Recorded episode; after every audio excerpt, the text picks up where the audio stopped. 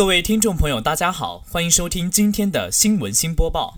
今天是五月二十四号，星期四，农历四月初十，请您收听内容提要：长征四号丙火箭驻鹊桥连地月；两岸文化专家齐聚漳州，共促古城古街保护；北极海冰积蓄大量微塑料，达全球最糟水平。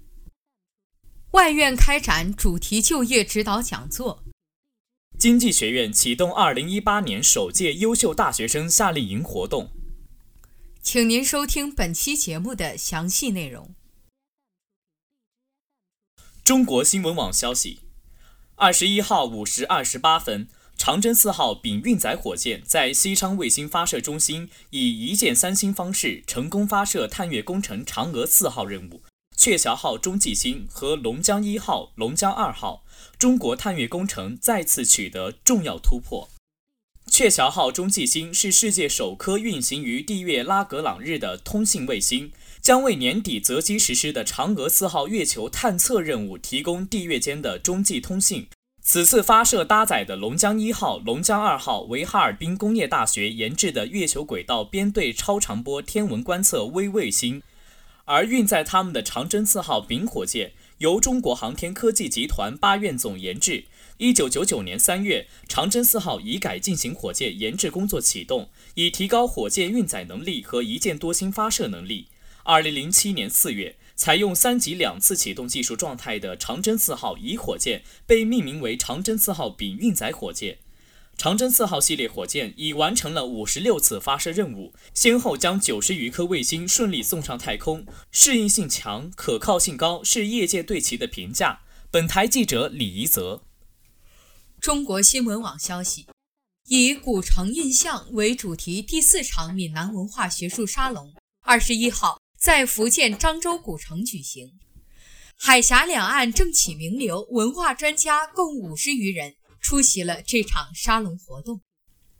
活动主办方表示，这场文化学术沙龙重点是漳州古城古街的保护传承与活化。漳州古城保护开发有限公司执行董事卢海军以“古城文化保护与传承”为题，讲述了古城基本情况、文化内容，介绍了古城文化保护、开发、运营的工作思路。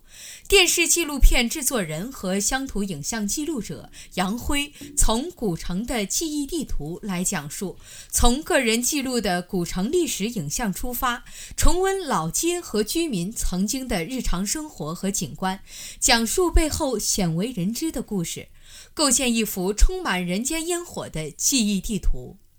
台南市文化协会厦门市代表处主任。郑道聪分享了迈向旧城再生之路，介绍了国家、市场、居民三者在推动实质生活环境改变中的力量和作用，希望通过唤醒居民的环境意识与空间权利，来推动居民参与到城市改造中来。本次活动由福建省闽南文化研究会主办。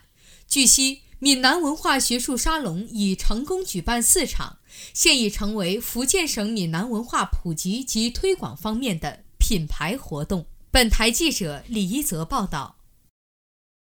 中国新闻网消息，日前，德国等组成的研究团队发现，北极的海冰中积蓄着大量已成为全球海洋污染问题的微塑料。据报道，德国阿尔弗雷德·魏格纳研究所等组成的团队对使用破冰船于2014年至2015年在北极圈五个地点采集的冰中所含微塑料数量及种类进行了分析。他们将海冰融化对每公升海水中所含数量调查后得出，海冰中粒子最多达1.2万个，相当于此前韩国、丹麦近海等地汇报的全球最糟糕水平。研究团队警告称，对北极地区生物的负面影响，以及全球变暖使海冰融化导致污染进一步扩散，令人担忧。分析显示，微塑料含量最高的是格陵兰岛与挪威属地斯瓦巴特群岛之间的弗拉姆海峡采集的冰，并且最少的斯瓦尔巴特群岛北侧海冰中也含有一千一百个粒子。报道称，通过洋流分析推测。一部分是从太平洋北部垃圾堆积处被运送而来，另一方面还有可能源于北极圈渔业活动的粒子。调查中一共发现十七种塑料，其中多用于包装容器等的聚乙烯。此外，还发现尼龙、聚酯等可能来自于服饰的粒子，以及用于烟草过滤嘴的醋酸纤维等。本台记者李一泽报道。大学之声消息。为助学生奠定专业知识基础，进行合理的职业规划，充分利用大学四年的时间，著名心理咨询专家、管理培训专家、现为发改委中国人力资源开发研究会常务理事、中科院研究生院兼职教授雷鸣老师于近日做客外院教室进行就业指导讲座。首先。出席本次讲座的领导有院党委书记马明阳、党委副书记徐忠岑、宣传部部长孟庆岩等。在与同学们开展讲座之前，雷鸣老师与学院领导老师就大学生心理健康发展问题进行了交流。下午两点整，雷鸣老师便开始了他的分享与交流。在第一部分的分享里，雷老师提到大学期间的首要任务。